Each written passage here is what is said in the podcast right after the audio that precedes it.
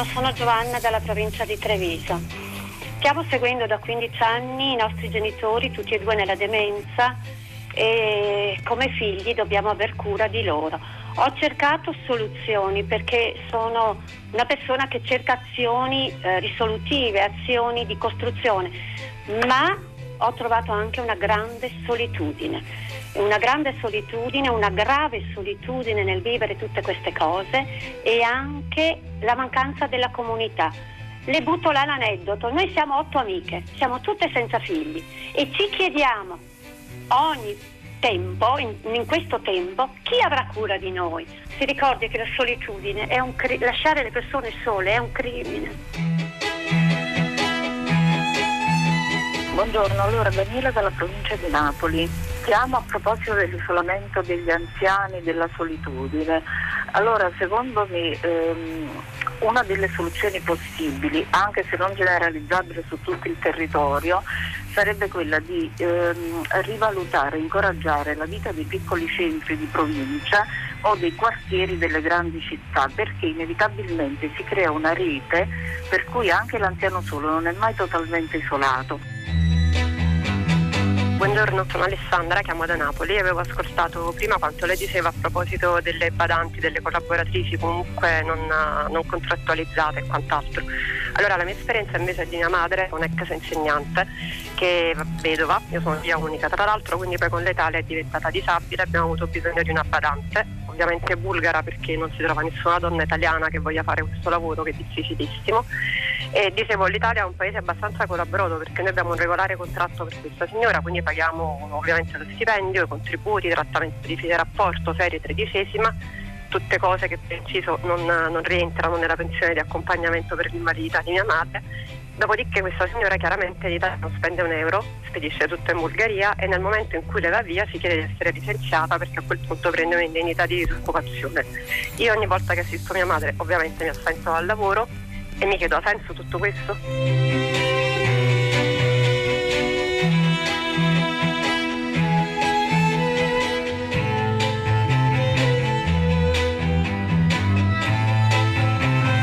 10 e 3 minuti, una buona giornata da Pietro del Soldà, benvenuti a tutta la città ne parla, anziani fragili, anziani soli. Sono loro i protagonisti di questa puntata di tutta la città ne parla perché molto se ne è parlato stamani a filo diretto di prima pagina. Alberto Faustini in apertura della sua rassegna stampa questa mattina ha letto un articolo, l'ha preso dal giorno, c'è anche su Quotidiano Nazionale che riporta alcuni numeri che noi oggi approfondiremo, davvero importanti e inquietanti per chi non li conosce che riguardano la fascia più fragile e debole della nostra società, ma che forse dicono tutto di come viviamo eh, gli italiani noi nell'insieme.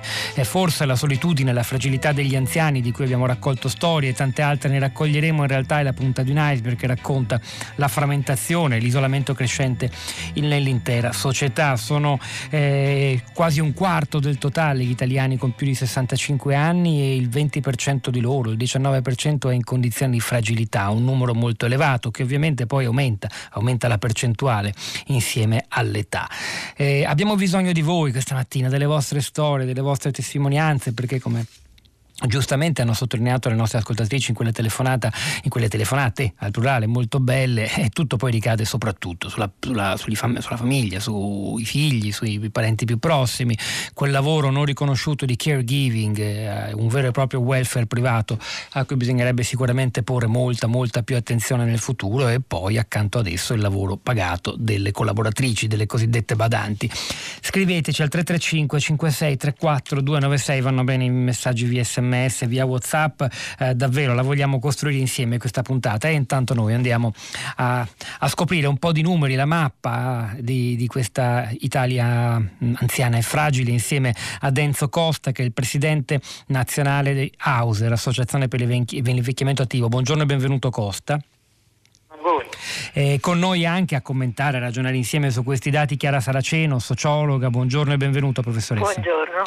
Enzo Costa, allora, ehm, sono tanti, io ho buttato alc- alcuni numeri, ma è davvero il caso che lei ci aiuti a fare un quadro. Sì, allora noi siamo il secondo paese più vecchio al mondo, il più vecchio d'Europa, significa che eh, nel nostro paese si vive più a lungo, c'è un'aspettativa di vita uh, più lunga rispetto agli altri paesi. Questa aspettativa di vita dalla, dalla fase post lavorativa al compimento dell'arco della vita uh, dura mediamente intorno ai 20 anni. 20 anni è un tempo assolutamente, assolutamente lungo ed è un tempo dove la persona deve continuare ad essere trattata come una persona. Eh, che cosa voglio dire? Voglio dire che dobbiamo costruire un'idea di inclusione sociale anche per le persone che non sono bambini, non studiano, non lavorano, ma si avviano a quella fase eh, che lentamente conduce poi alla vecchiaia.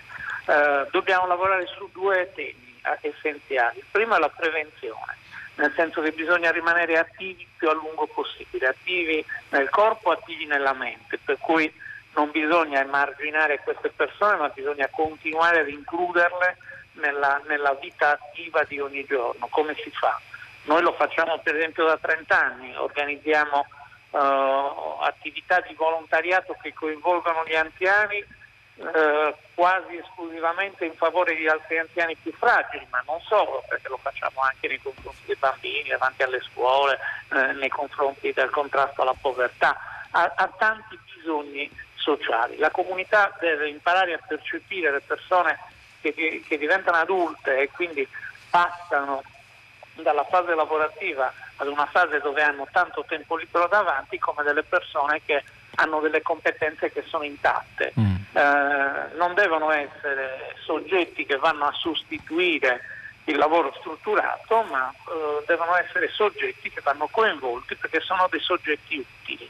Eh, lo vediamo, le, le, ripeto, noi con, con, una grande associazione, ma che è una piccola cosa rispetto alla, alla, alla, all'intero paese, eh, noi riceviamo in un anno da un tele, dal, dal, filo d'argento, che è un numero verde dedicato alla terza età, un milione e mezzo di chiamate all'anno e la, il motivo più ricorrente... Un milione e mezzo di chiamate all'anno? All'anno. E il motivo più ricorrente è la solitudine la gente lamenta di essere sola e la solitudine, guardi, accelera la non autosufficienza in un modo terribile. Perché, perché l'accelera? Ce lo può spiegare in maniera più perché concreta? Porta alla depressione, perché mm. una persona che, che, si sente sola si isola e porta alla depressione. Io prima ho sentito un'ascoltatrice che diceva rivitalizziamo i quartieri.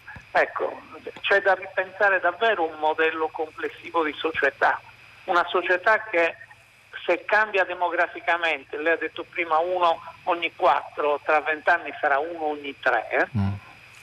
perché sarà uno ogni tre, eh? ecco, dovremmo iniziare a cambiare anche idea di come organizzarla questa società. Per esempio noi abbiamo, rispetto a quando sono nato io, io ho 67 anni, eh, quando sono nato io esisteva, sono nato in una città, esisteva un quartiere in ogni città esisteva un quartiere. un quartiere. Il quartiere era un luogo di prossimità, era un luogo di conoscenza, era un luogo dove eh, un bambino o un anziano, stiamo parlando di due fragilità, eh, eh, trovava punti di riferimento.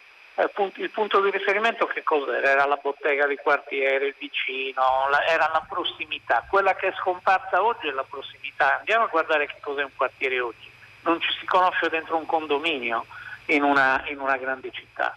E questa cosa sta dilagando anche, anche nel, nell'area urbana allargata, abbiamo delle sterminate periferie che, che sono diventate anonime. Allora proviamo a ricostruire dei, dei modelli urbani e urbanistici a misura di, di persone. Guardi, Enzo Costa, presidente nazionale Auser, ha già toccato un po' tutti i punti che volevamo certo. provare ad approfondire oggi, perché quello della città, della prossimità è, è, è, a sua volta decisivo. Però insistiamo ancora, Chiara Saraceno, andando dentro eh, queste case dove eh, il gran peso, se c'è, dell'assistenza agli anziani ricade eh, sui figli, bisognerebbe dire soprattutto sulle figlie, perché il lavoro di caregiving, come lei ci insegna, è eminentemente evidentemente un lavoro femminile con delle a loro volta ricadute eh, enormi sul profilo occupazionale, sui rapporti tra uomo e donna, sul tempo che le persone hanno per, per curare se stesse. E, e, soprattutto quando si parla di quei 2 milioni e 600 mila, sono dati Istat per il 2016, di eh, anziani che hanno disabilità funzionali, cioè quelle che non sono in grado di svolgere le normali attività quotidiane, dal mangiare al lavarsi, che quindi dipendono in tutto dalla presenza di qualcuno e spesso in primo luogo questo qualcuno è un familiare. Saraceno. Sì, un familiare è spesso un coniuge, una coniuge, una moglie, perché spesso le donne sono più giovani dei loro mariti e, più vivono più a lungo, più longeve, sì. ma sono più longevi ma anche più giovani, soprattutto nelle età più eh, nelle corti più anziane, nelle generazioni precedenti. Questo è il motivo per cui sono spesso le donne. Però la cosa interessante è che quando invece capita che sia la, la, donna non autosufficiente vediamo presenti anche dei mariti, anche molto intensamente, mentre molto me, me, vediamo molto meno dei figli, eh, mm. dei figli maschi. Eh, che facciano l'attività di cura, quella proprio pratica, ci sono anche loro, ma sono una minoranza, mentre sono più spesso le figlie, talvolta le nuore, quelle che eh, in assenza del, di un coniuge eh, prestano eh, la cura alle persone non autosufficienti. E questo è un problema culturale, questa divisione di genere, ma anche il fatto che più spesso ci si aspetta che, siano, che le donne non siano occupate, soprattutto nelle generazioni un po' più, più vecchie. Ma c'è in Italia stata a lungo un'assoluta sottovalutazione del problema dell'invecchiamento, cioè se ne parla molto quando si parla dei costi sulla sanità. Allora eh, appare il fatto che l'invecchiamento produce inevitabilmente un uh, aumento della richiesta di cure sanitarie, però quando invece si parla della famiglia si dà per scontato che lì non ci sia un sovraccarico di, eh, di bisogno che eh, si viene caricato su pochissime persone, posto che poi queste persone ci siano, siano disponibili. Eh, siano anche attrezzate, cioè un, eh, io, ci sono spesso vecchi coniugi anziani a loro volta che si devono prendere cura di una persona più fragile di loro, senza che nessuno eh, fuori si preoccupi eh, del fatto se ce la fa, se le cure che, può, che presta sono appropriate, perché ci si dimentica del fatto che anche l'amore più grande può non produrre un'appropriatezza delle cure. No, cioè non è che siamo tutti capaci di fornire le cure necessarie a una persona fragile, oltre ad averne le energie. C'è un'assoluta irresponsabilità da questo punto di vista eh, sociale e politica. Si è fatta l'indennità di accompagnamento che peraltro non era stata pensata per gli anziani fragili, era stata pensata per eh, giovani adulti con disabilità, poi dopo è l'unica misura che c'è e quindi eh, è diventata quasi prevalentemente una misura per gli anziani ma è come se poi si fosse buttata via la chiave, mm. cioè diamo qualche soldo eh, e non ci preoccupiamo di quello che succede, eh, sia alla persona fragile o disabile, sia alla persone che se ne devono prendere cura. Nel frattempo, mentre lei parlava, Saraceno, provavo a intrecciare le vostre parole con quelle degli ascoltatori perché sono arrivati, avevo chiesto di mandare storie, commenti e testimonianze e ne stanno arrivando anche difficili da leggere, forse irritanti. Ho 70 anni, scrive Tilde, sto ancora bene, ma temo il futuro e non riuscirei a cadere nelle grinfie di una badante collerica e poco affettuosa. Spero di farcela da sola, ma chissà, ma perché mai una badante deve essere collerica o poco affettuosa? Dovrebbe da chiedere a Tilde. Ovviamente dobbiamo liberarci da, da ogni forma di pregiudizio giudizio, io credo. La solitudine dell'anziano mi fa ridere, Antonio da Trento, perché non quella del giovane allora, che non trova un motivo per vivere. Poi sicuramente meno polemico, che dice sarebbe importante mettere insieme anziani e giovani. Giancarlo, questa è la società dei messaggini che fanno figura e non impegnano. I rapporti sociali veri invece sono molto impegnativi, la vedo dura. E addirittura Silvano che dice sono anziano, ho firmato la, per, per la legge sull'eutanasia, soluzione a basso costo posto per una fine dignitosa, l'accanimento terapeutico e crudeltà e persecuzioni. Io li leggo così come arrivano. È Attilia anche lei in qualche modo critica, dice ma uno si deve fa- dare da fare da solo continuare una vita attiva, perché mai bisogna costruirgliela attorno dall'esterno? Questo è un po' per lei Enzo Costa, presidente di Hauser. Mia madre, racconta Attilia, è morta a 98 anni con il frigo traboccante perché il giorno dopo avrebbe avuto a cena 10 persone. Costa, le vuol rispondere a questa signora, voi che vi occupate di invecchiamento attivo? Io, io gli rispondo tranquillamente. Allora, quella signora dovrebbe sapere che il 30% degli ultra ottantenni vive da solo a casa. Eh, e un ultra ottantenne che vive da solo a casa ha una doppia fragilità, ha la fragilità dell'età e quindi della, della lentezza, perché l'età ci porta a lentezza, e poi ha la fragilità della solitudine.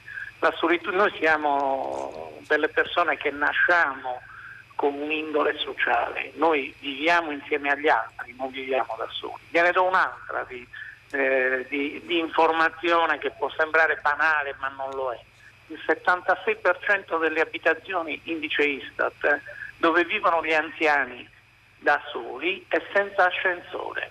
Mm. Basta una limitazione motoria banale, ma proprio banalissima, che si rimane reclusi in casa eh, venga a fare volontariato con noi, che le insegniamo quanta gente ci chiede aiuto per cose eh, che possono sembrare futili. Eh, mi potete ritirare le ricette dal medico e le medicine in farmacia e portarmele a casa perché io non riesco proprio ad uscire di casa? Oppure venite a farmi due ore al giorno di compagnia eh, perché io ho bisogno di parlare con qualcuno? Oppure nelle, nelle, nelle telefonate del numero verde gente che chiama e dice non ho bisogno di niente, voglio solo sentire, eh, che, eh, sapere se ci siete, se posso chiamarvi qualche volta. Allora il bisogno di solitudine è un bisogno terribilmente individuale e va rispettato. Eh. E segnalo quello che ci ha detto prima, il dato più sconcertante, un milione e mezzo di telefonate che voi ricevete ogni anno e quasi tutte hanno a che fare con la solitudine. Messaggi ancora, mia mamma ha 93 anni, percepisce una pensione, beh, non male, 2000 euro al mese, però ha bisogno da anni di assistenza da parte di una badante, ovviamente in regola, e le figlie a turno. Io ho 60 anni, non ho figli, ne prendo 1600 di pensione, meno di mia madre.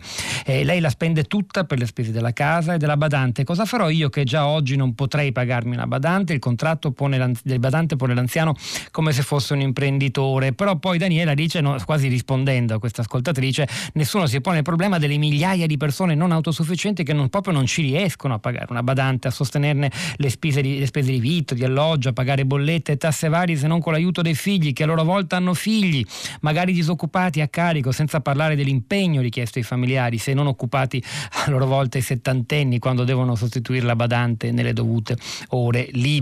E poi un altro tema ancora, eh, soli spesso sono anche i figli già anziani che si devono occupare dei loro cari ultra ottantenni, ultra novantenni. Diventiamo anche noi ostaggi, evidentemente questa persona sta in quella fascia di mezzo, anche noi ostaggi di vecchi più vecchi di noi. Sono invece i comuni e le regioni che dovrebbero organizzare anche concorsi di assistenza questo lavoro. Le badanti sono preziose, sì, ma talvolta improvvisate o sfruttate dalle cooperative. E insomma, chi più ne ha più ne metta. Don Renzo Zocca, buongiorno e benvenuto.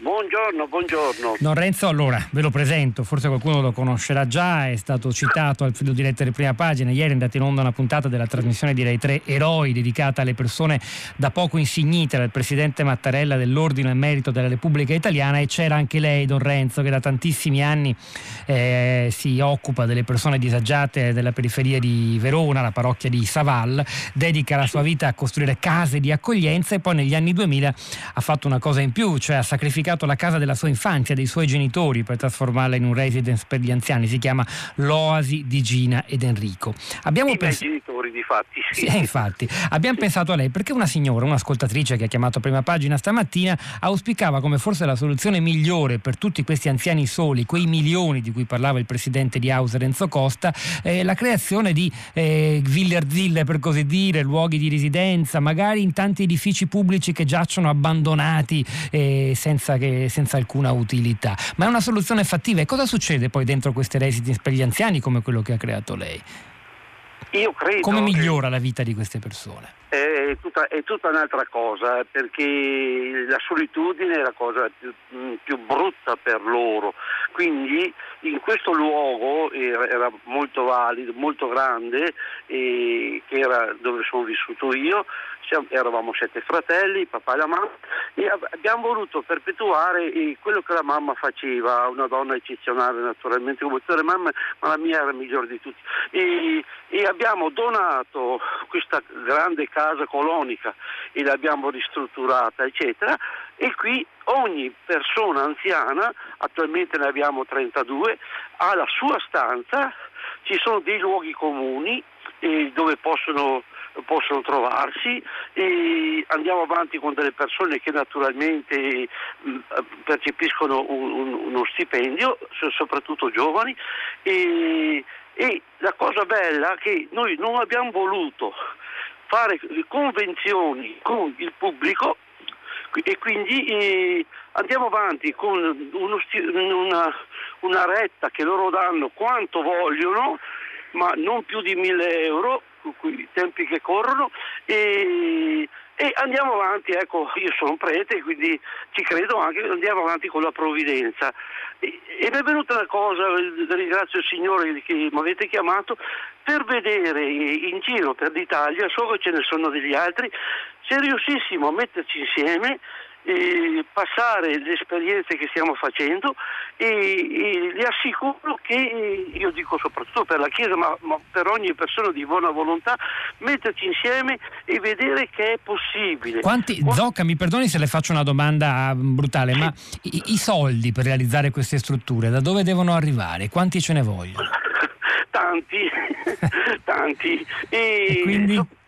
E quindi io ho fatto un'esperienza, la dico a tutto il mondo se vuoi, l'esperienza di dire che quando tu sei onesto e, e fai un bilancio pubblico, vengono tantissimi volontari, gente che ha soltanto le braccia, ma anche medici, anche assistenti, eccetera, e qui nonostante che la, la, l'età anziana non sia una cosa bella, brutta, non sia una cosa bella, no? Morbum ipse senectus, qua si vive serenamente, tranquillamente, ma soprattutto perché ognuno di loro, o di, soprattutto donne, la media andiamo oltre gli 85 anni, hanno ognuno ha la, la, propria stanza, vengono i parenti quando e come vogliono, e vogliamo che lavino gli indumenti così vengono anche a trovarli e, e, e, c'è questo clima insomma che non è bellissimo proprio per l'età ma direi che è una cosa ecco, di comunità.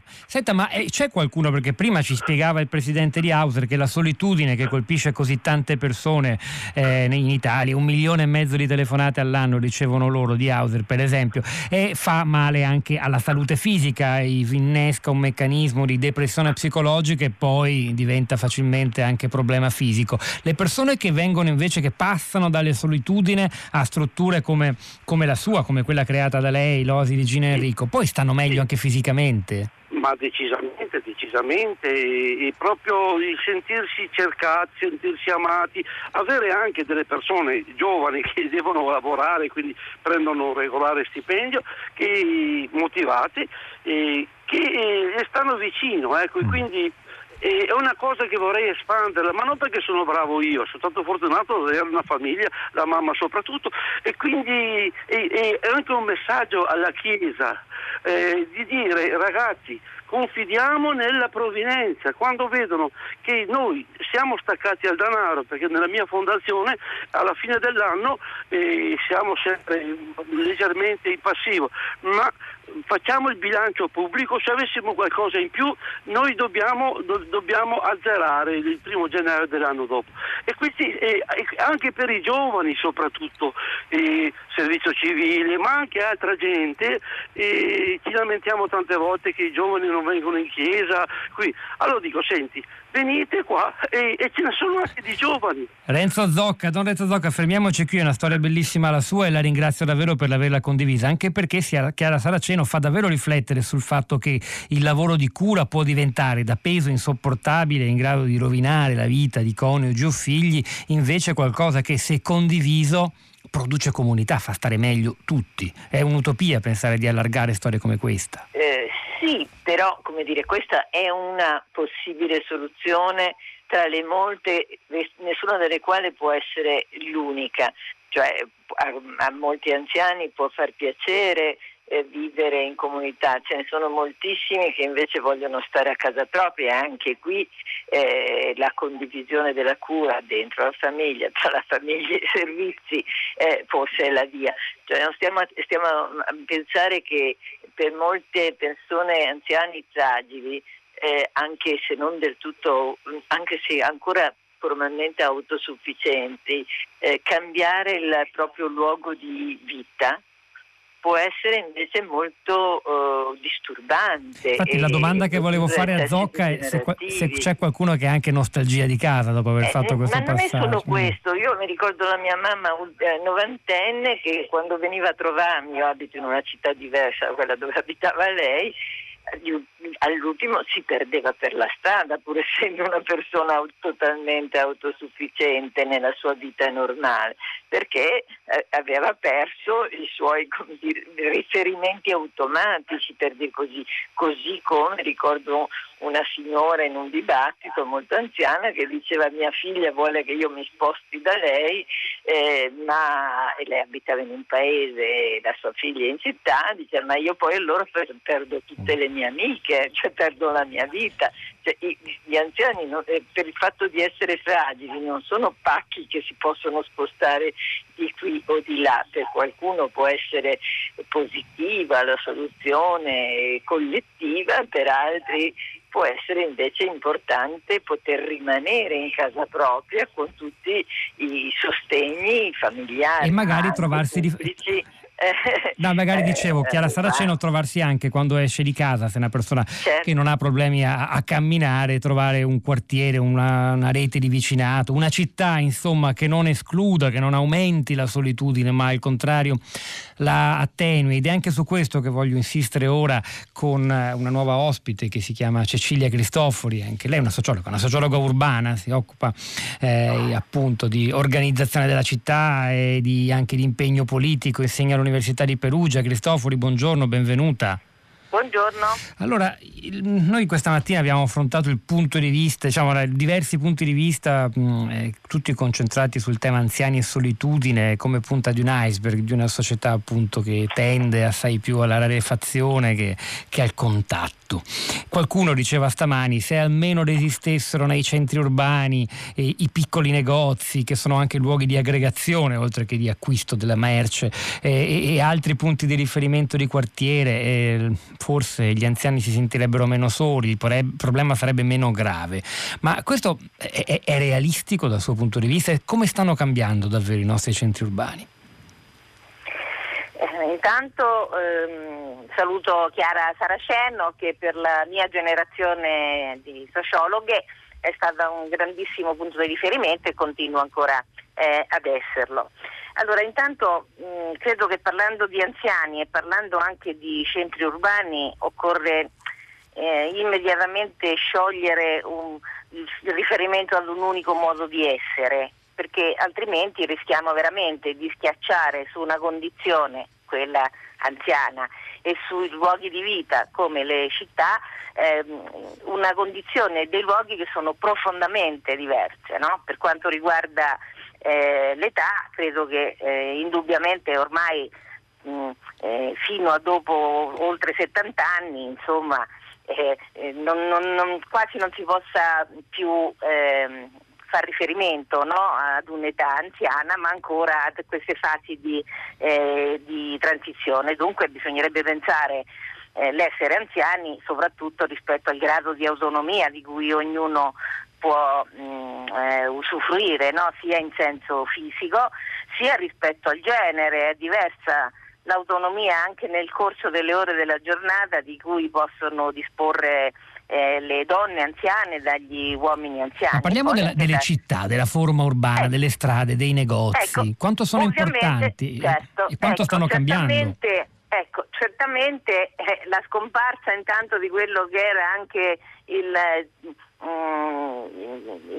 di quello che erano i centri eh, urbani anche di medie e grandi dimensioni, no? la scomparsa dei piccoli negozi, dei luoghi piccoli eh, in cui dei bar, dei luoghi in cui trovarsi, eccetera, eh, complica ancora di più un riferimento per anziani che occorre dirlo eh,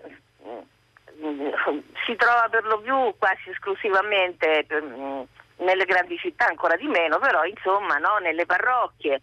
Eh, oppure in luoghi che dispongono, in, in, prima di tutto in luoghi vicino casa che possono essere raggiunti direttamente no? Dalle, eh, dagli eh, anziani eh, e, creano dunque un problema fino a, a a 8-10 anni fa assolutamente non esistenti e non esistenti eh, soprattutto nei centri piccoli e piccolissimi, diversamente dalle, eh, dalle eh, città ovviamente. Dunque un problema che in qualche modo è un problema non recente, già antico per le città, antico nel senso de, di un'antichità recente ovviamente nelle città e che però eh, non può non essere preso in um, considerazione anche rettificando eh, il modo di pensare gli anziani che cominciano ormai ad avere condizioni grandi e profondamente diverse, no? mm. che vanno da un grado di autonomia possibile, diciamo così, invece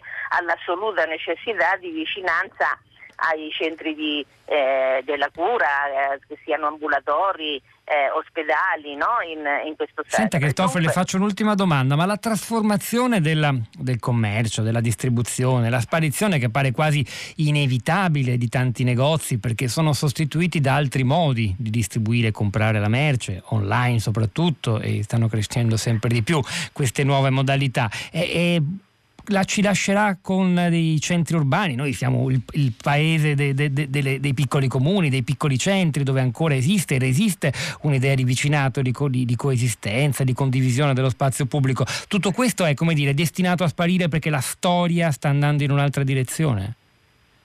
Destinato a sparire, io non sono mai molto pessimista rispetto alle cose.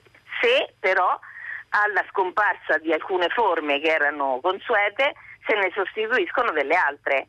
Quindi quello che oggi ci si impone, è, perché certamente se scompaiono i luoghi di incontro per gli anziani e non creano mh, mm, non si creano altre forme dello stare insieme, no? Così, e, e allora indubbiamente avremo sempre di più un problema ehm, dentro l'allungamento della vita di una solitudine che dà una vita povera e dunque sempre più ridotta e dunque che anche fisicamente forse eh, si, si, si, rattrappirà no? in alcuni anni di vita finali in cui si ruota intorno agli, agli ospedali e ai, ai, servizi della sanità ehm, per lo più ancora pubblica. A Ma, questo proposito, eh, sì, prego, concluda pure Cristofori. Eh, no, per cui dicevo, ecco, allora, o immediatamente però, non chissà quando, già ipotizziamo dei luoghi come lo abbiamo fatto in fondo in qualche modo per lo sport, non c'erano i luoghi per lo sport che ci sono oggi fino a dieci anni fa, oggi ne disponiamo. E allora, per tutto questo grande numero di anziani che sono presenti nei nostri centri anche in riferimento ai centri piccoli, forse solo in quelli piccolissimi gli anziani continuano a fare la stessa vita, no? Eh, che facevano precedentemente, ma appunto come garantire in qualche modo questo stare insieme, questo potersi eh, incontrare che in qualche modo dà un succo anche alla seconda parte della vita. Questa è la, è la questione a mio avviso all'ordine Grazie del, del Vilo, Cecilia ecco. Crastofori, quanto all'organizzazione degli spazi, Marta che ascoltava quello che stavamo dicendo, di, commenta così, ci vorrebbe lo sviluppo di una nuova edilizia. Io per esempio che ho 71 anni vorrei vivere in un appartamento autonomo con servizi sociali, sanitari, ristorazione e tutto il resto all'interno dell'edificio. Che tristezza, dice un altro, i centri commerciali pieni d'anziani che non sanno dove andare. Poi c'è chi ci segnala che il sindaco di Flumini Maggiore in Sardegna sta creando un villaggio per anziani, un progetto interessantissimo. Andremo a vedere di che si tratta. Maria Amelia, ho due genitori di 93 anni, lei ha l'Alzheimer e lui è il badante. Le pensioni mie, di mio padre e di mio fratello messe insieme non basterebbero per, par- per pagar loro una vera badante. Eccomi qua, dice dice Alessandra, appena dipinta la nostra situazione, mia madre a 80 anni a demenza senile, badante a ore, mio fratello e cognata giornalmente la sostengono eh, a casa eh, due, per due o tre giorni alla settimana anch'io, eh, poi mia suocera che ha la, il Parkinson, badante moldava a tempo pieno con supervisione quotidiana, con tutti i problemi connessi al riposo settimanale e così via, davvero un messaggio lungo e una lista di cose, le abbiamo toccate un po' tutte, ma sembrano rientrarvi eh, una dopo l'altra nell'esistenza quotidiana di eh, Alessandra, Luisa, il problema più grave è la patologia della vecchiaia, demenza senile, Alzheimer, perché allora anche chi assiste è legato affettivamente a questa persona ed è sua volta coinvolto e sta male. Insomma, davvero una rete enorme di storie e testimonianze che si intrecciano sul nostro sito. Andatevi a leggere questi messaggi al 335 5634 296. Noi continuiamo con una vera e propria canzone contro la solitudine che purtroppo rispetto al tema di oggi non riguarda le persone che rimangono proprio da sole. La canzone dei vecchi amanti, un classico della canzone francese francese film di Jacques Brel, interpretata in italiano da Patti Bravo, da Petra Magoni, Rossana Casale, Simone Cristicchi. Noi qui oggi abbiamo scelto la versione più nota, quella eh, di Franco Battiato, dall'album Fleur, la canzone dei vecchi amanti.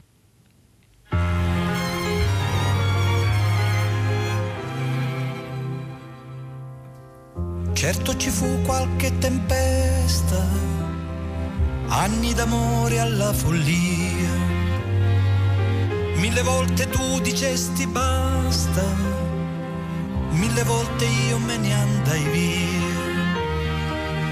Ed ogni immobile ricorda in questa stanza senza culla i lampi dei vecchi contrasti. Non c'era più una cosa giusta, avevi perso il tuo calore ed io la febbre di conquista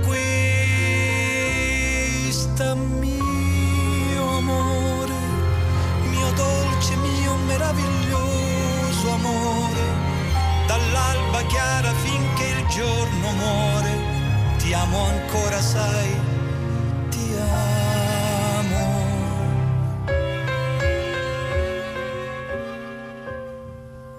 So tutto delle tue magie e tu della mia intimità. Sapevo delle tue bugie tu delle mie tristi viltà. Che hai avuto degli amanti, bisogna pur passare il tempo, bisogna pur che il corpo esulti. Ma c'è voluto del talento per riuscire ad invecchiare senza diventare adulti.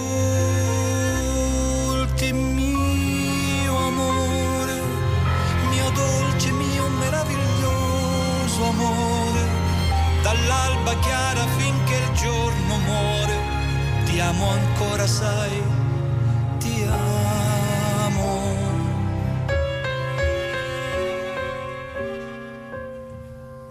Il tempo passa e ci scoraggia, tormenti sulla nostra via. Ma dimmi c'è peggiore insidia che amarsi con monotonia. Adesso piangi molto dopo, io mi dispero con ritardo, non abbiamo più misteri. Si lascia meno fare al caso, scendiamo a patti con la terra, però è la stessa dolce guerra.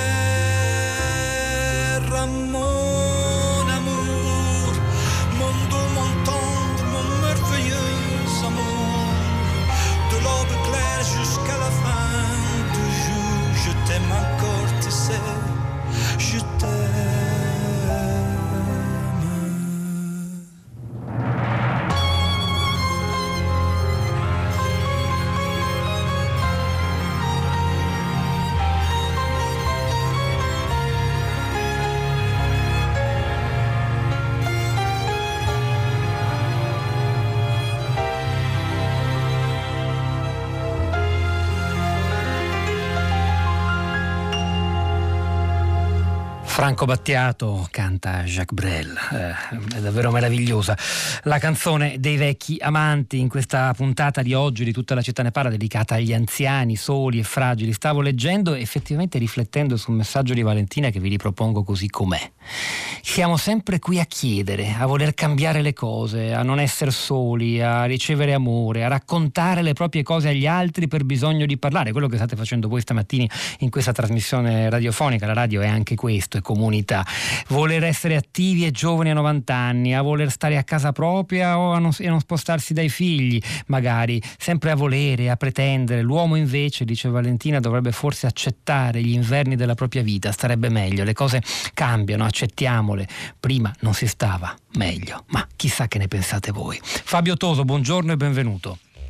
Buongiorno, benvenuti. Fabio Toso è il direttore generale di una fondazione che si chiama Opera Immacolata Concezione a Padova, che si occupa di far fare molte cose agli anziani, all'assistenza ai bambini negli asili nido, laboratori, un teatro dei giocattoli dove gli anziani fanno da guida e ciceroni, insomma un invecchiamento attivo molto importante. Mi lasci dire anche che grazie a lei possiamo annunciare una cosa, lei sarà tra i protagonisti venerdì dell'inaugurazione di Padova 2020, capitale europea del volontariato. Inizia un anno intero in cui Padova è l'epicentro delle attività di volontariato di tutta Europa. Noi ci saremo, ci sarà una puntata speciale dopo domani di tutta la città ne parla dalle 10 in diretta dalla fiera di Padova, ci sarà anche in presenza del Presidente del Capo dello Stato Mattarella che parlerà alle 11, molte istituzioni, molte realtà attive e associative come la vostra. È un momento credo importante di riflessione e poi l'inizio di un percorso. Toso, allora che cosa succede da voi? Ma io direi che da noi succede che passiamo da invecchiamento attivo a longevità risorsa. Non è solo una questione semantica, perché un conto è diventare anziani, poter essere ancora attivi, un conto è essere un'ossatura del futuro della società. Sì, quando parliamo di anziani dobbiamo parlare di futuro, perché sappiamo che sono tanti, ma qui da noi che cosa succede? Che si occupano proprio di poter sostenere attività al nostro asilo, le attività di educazione stradale per i ragazzi, perché hanno capito che la longevità è una risorsa e può diventare veramente uno stimolo per l'attività del futuro con i ragazzi, perché hanno molto da dare ai ragazzi, hanno molto da insegnare, soprattutto insegnare il mestiere della vita. Questo è quello che abbiamo imparato avendo accolto molti anziani nelle nostre realtà, in una realtà qui nel Veneto che accoglie circa 2400 anziani, ma per poterli trasformare tutti in grande risorsa. Quindi direi che festeggiare qui a Padova, proprio capitale europea del volontariato, vuol proprio dire questo. Tutti questi longevi possono diventare veramente una grande risorsa per una società più coesa, perché loro possono diventare generativi di una società più coesa. Senta, per dare qualche esempio concreto, si dice sempre che ormai gli anziani sono fuori gioco perché il mondo cambia, la socialità è digitale, eh, i ragazzi sono più avanti. E invece che cosa questi longevi attivi che coinvolgete voi nel vostro progetto riescono a insegnare e, e anche così, a, a, ottenendo l'attenzione dei ragazzi, dei bambini? È molto importante la relazione, è molto importante che stiano insieme fisicamente, perché sentirne parlare è una cosa, stare insieme con gli anziani, ricchi di storia, ricchi di storie, ricchi di esperienze. Eh, noi abbiamo per esempio ragazzini che sentir raccontare com'erano le cose una volta riescono a rielaborare le loro priorità. Effettivamente vedere ragazzini che spengono i cellulari, che non li guardano per ore perché sono rapiti nel fare giocattoli con oggetti di scarto perché in quella mattina sono impegnati a capire come potete Quanti anni hanno in media questi ragazzini? Stiamo parlando di ragazzi delle scuole elementari, quindi stiamo parlando dai 7 ai 10 anni, ma abbiamo anche ragazzini delle scuole elementari e delle scuole medie ma poi soprattutto un'altra delle cose importantissime che succede qui è che i nostri longevi quando sono insieme ai ragazzi fanno partecipare anche altri ragazzi disabili che qui fanno sport. Mm. Quindi diciamo che qui la fragilità per i ragazzini diventa anche io voglio provare a sedermi su una carrozzina e questo guardate che dal punto di vista dell'inclusione sociale è veramente importante. Il gesto che alimenta l'empatia, come a dire. Certo, esatto. questa storia sembra ribadire il fatto già emerso prima che quanto più si fa lavoro di cura, quanto più non solo si aiutano i più deboli, ma si aiuta anche se stessi, si crea comunità. È banale, ma in realtà non lo è banale, è una no, verità difficile da capire. Infatti quando parliamo di longevi soli che sono a casa, eccetera, certo se io abito al terzo piano, sono senza sensore, sono in un quartiere che non ha più servizi sotto, come li posso sentire bene a casa mia? Ecco che allora ho bisogno di incontrare la relazione, quindi in questo nostro centro le persone non vengono ad abitare per entrare in una residenza, ma perché sanno che è un quartiere accogliente e quindi sono proprio i longevi che possono diventare attrattivi per dire vieni con noi, partecipa alle nostre attività. Quindi sono proprio i longevi stessi che possono diventare generativi di una nuova inclusione. E questo è molto bello sentirglielo dire che Fabio Toso, direttore generale della Fondazione Opera Immacolata Concezione Onlus di Padova, l'appuntamento anche con lei e con tutti coloro che saranno presenti a Padova per eh, dopodomani, 7 febbraio, l'inizio dell'anno europeo del volontariato, Padova ne sarà la capitale. GR3, Onda Verde e poi di nuovo noi con le vostre voci e i vostri commenti sui social network. Tutta la città ne parla. Questo che avete appena sentito è un vero colloquio di lavoro. Protagonista una signora di 50 anni romena e mia nonna. La signorina a cui accenna sono io. È un pomeriggio di settembre, noi siamo quattro donne. Siamo sedute nel salotto della casa di Taranto di mia nonna. È il quinto incontro del pomeriggio. Ma mia nonna, 89 anni, un carattere d'acciaio, non trova nessuna signora che le ispiri simpatia, come dice lei. E così continuiamo a incontrare sguardi, a fare domande, ad ascoltare storie. Le signore che suonano il campanello, si siedono sulla poltroncina beige, raccontano le loro vite, si assomigliano tutte un po'. Vengono dalla Romania, hanno capelli corti, sono vestite quasi fosse ancora estate. Da noi fa molto freddo, mi spiega una, accennando un sorriso. Sono tutte gentili e disponibili. Per loro ogni istante è quello che potrebbe portare o meno all'assunzione. Anche io e mia nonna siamo gentili, ma mentre ce ne restiamo nel salotto dove sono cresciuta fra i pranzi delle domeniche di Natale, non posso fare a meno di chiedermi quando è passato il momento in cui la cura degli anziani è stata delegata a qualcuno di esterno alla famiglia. Deve essere stato rapido, perché io non me ne sono accorta. Quando ero bambina, le badanti non esistevano. C'erano le donne per fare compagnia che riempivano di chiacchiere le case e facevano passare il tempo. C'erano le infermiere per accudire i malati, ma non le badanti. Anche a sforzarmi, non riesco a ricordare il momento in cui per la prima volta ne ho vista una. Tanto ormai le nostre città e le nostre province non potrebbero più farne a meno.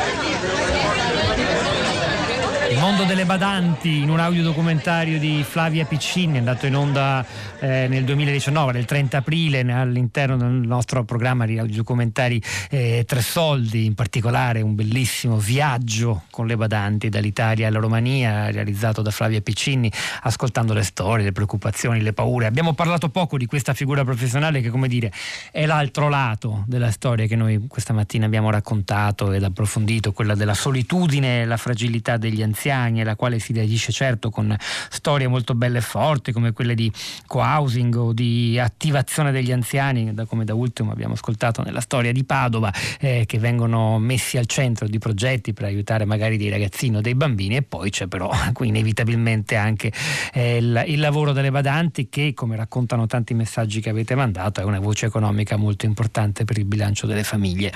Ed è una novità reale, come diceva Flavia, qualche de- Piccini fino a qualche decennio fa eh, tutto questo non c'era o era diverso. Allora è il momento di sentire voi, le vostre voci, i vostri commenti. Rosa Polacco.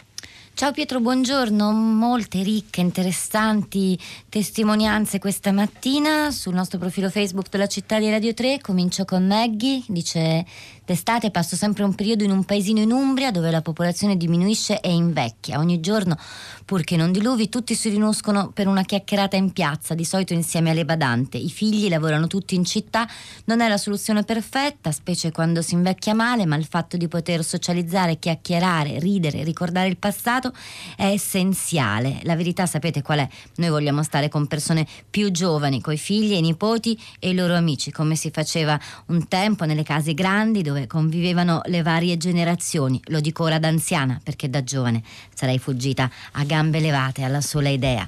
Luoghi, luoghi diversi come quello che racconta Milena che dice vivo a Milano, una città innovativa, piena di anziani, vedo ogni giorno gruppi di donne e uomini che si ritrovano al bar di un noto supermercato, stanno lì tutto il giorno, bevono qualcosa, ridono, chiacchierano, dove mai potrebbero ritrovarsi.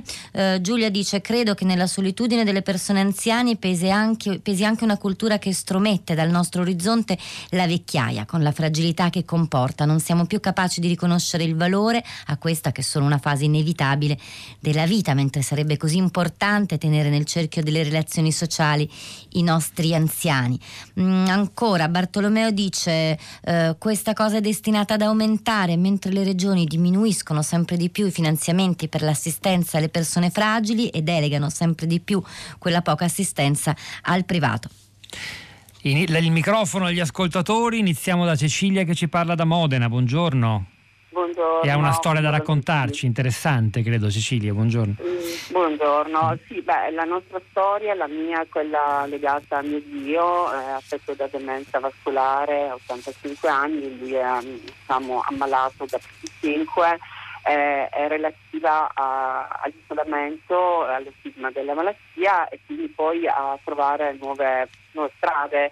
Eh, strade che abbracciano un po' tutto quello che avete detto voi, il lato economico, affettivo, emozionale, eccetera. E quattro anni fa, cerco di essere molto sintetica, un gruppo di persone aiutate da un'associazione molto presente sui territori di Modena, la Gian Paolo Vecchi, ha, um, ha pensato che fosse mettere insieme alcune persone con le stesse problematiche poteva dare un, un cambio di rotta eh, sotto tutti i profili che abbiamo detto e quindi è nata una co-housing, la prima in Italia con l'aiuto del comune di Modena, con le associazioni eccetera, ma che è portata avanti praticamente dai familiari.